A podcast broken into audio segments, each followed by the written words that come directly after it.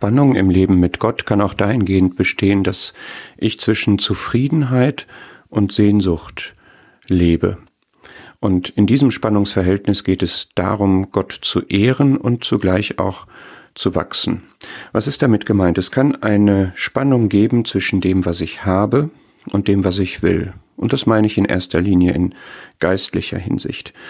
Denken wir an Axa, die einen Segen bekommen hatte und mehr bekommen wollte. Denken wir an Jabez, der darum gebeten hat, dass seine Grenzen erweitert werden.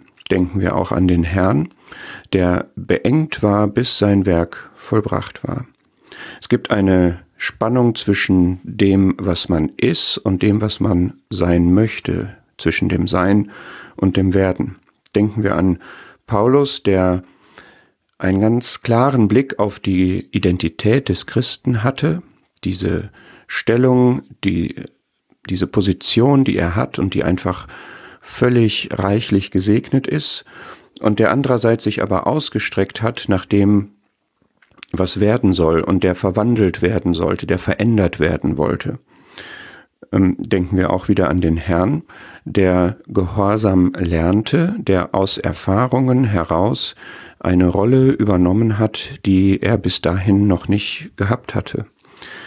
Wir haben eine Spannung zwischen Zufriedenheit mit dem, was Gott uns gibt, und einer Sehnsucht nach dem, was er uns noch geben wird. Ganz ausgeprägt bei David in mehreren Psalmen oder auch bei den Söhnen Koras, wo die Sehnsucht nach Gott deutlich formuliert wird. Und auch bei dem Herrn kennen wir so etwas, der einfach treu gelebt hat, als er hier auf der Erde war, wo man aber spürt, und Johannes 13, Vers 1 drückt das irgendwo auch aus, dass er sich danach sehnte, wieder zu dem Vater zurückzukehren. Er hat das Kreuz erduldet wegen der vor ihm liegenden Freude. Es gab auch da eine Zufriedenheit, eine Annahme des Jetzt, aber auch ein Ausstrecken nach dem, was sein wird.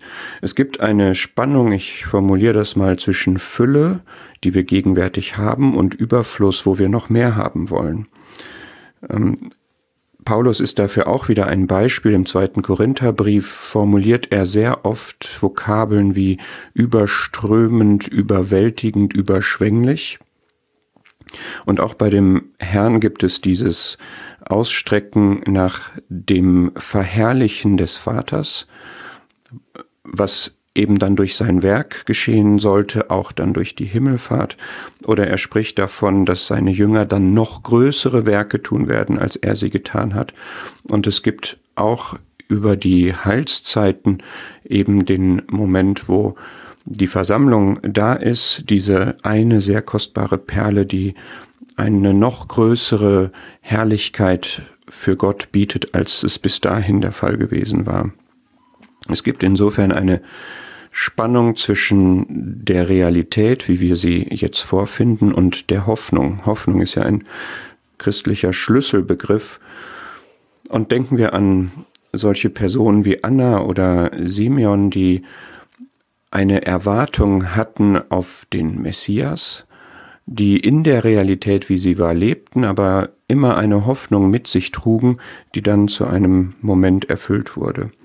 Oder denken wir an den Herrn, Psalm 16 drückt das zum Beispiel aus, der ähm, eben wusste, was vor ihm lag und der auch ein Vertrauen darauf hatte, dass Gott ihn nicht im Tod lassen wird, sondern er hatte die feste, überzeugte Hoffnung, dass er nicht die Verwesung sehen würde, sondern dass Gott ihn auferwecken würde.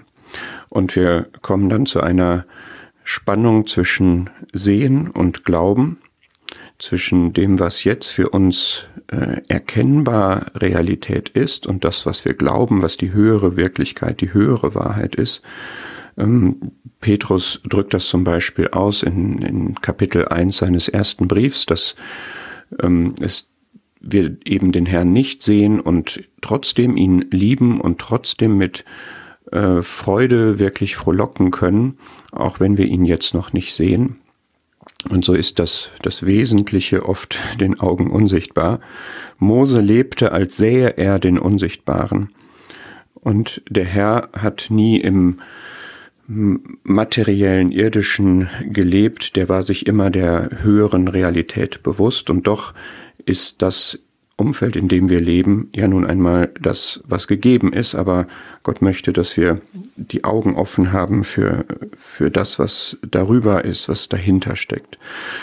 Wie gehe ich jetzt mit dieser Spannung um? Ich finde, in Kolosser 1, Vers 10 und 11 ist diese Spannung ausgedrückt. Da wird gesagt, wir sollen in jedem guten Werk fruchtbringend sein. Das ist das, was jetzt stattfindet wir haben einen Stand, wir haben einen Zustand, wir haben eine Wirklichkeit, wir haben ein Jetzt und in diesem Jetzt leben wir in guten Werken und bringen Frucht für Gott. Und darin wachsen wir dann aber auch. Und allein das, der Begriff wachsen macht eben diese Spannung deutlich, dass da mehr werden soll, dass da mehr sein soll, dass wir uns auch danach ausstrecken sollen und dass der Wachstumsmotor, das Wachstumsmittel ist die Erkenntnis Gottes. Je mehr wir Gott erkennen, umso mehr wird auch in unserem Leben Wirklichkeit von ihm, der ja der ist, der über das Normale hinausgeht. Philippa 4 drückt das auch aus in Vers 19. Er wird uns alles Nötige geben.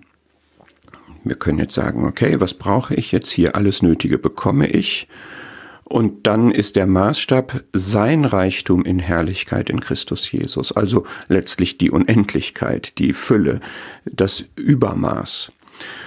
Wie gehe ich mit so etwas um in meinem Leben? Diese Gleichzeitigkeit im Grunde genommen von Normalität und Wunderbarem, von äh, Sichtbarem und Unsichtbarem, von ähm, haben und haben wollen, werden wollen das erste ist sicherlich, dass ich das, was ich habe, dankbar von Gott annehme und freudig genieße.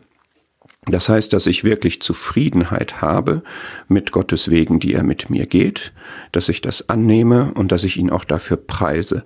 Denn das, was er mir gibt, kommt von dem gütigen Geber, das kommt von dem, der mein Leben gestaltet hat, in seiner Weisheit.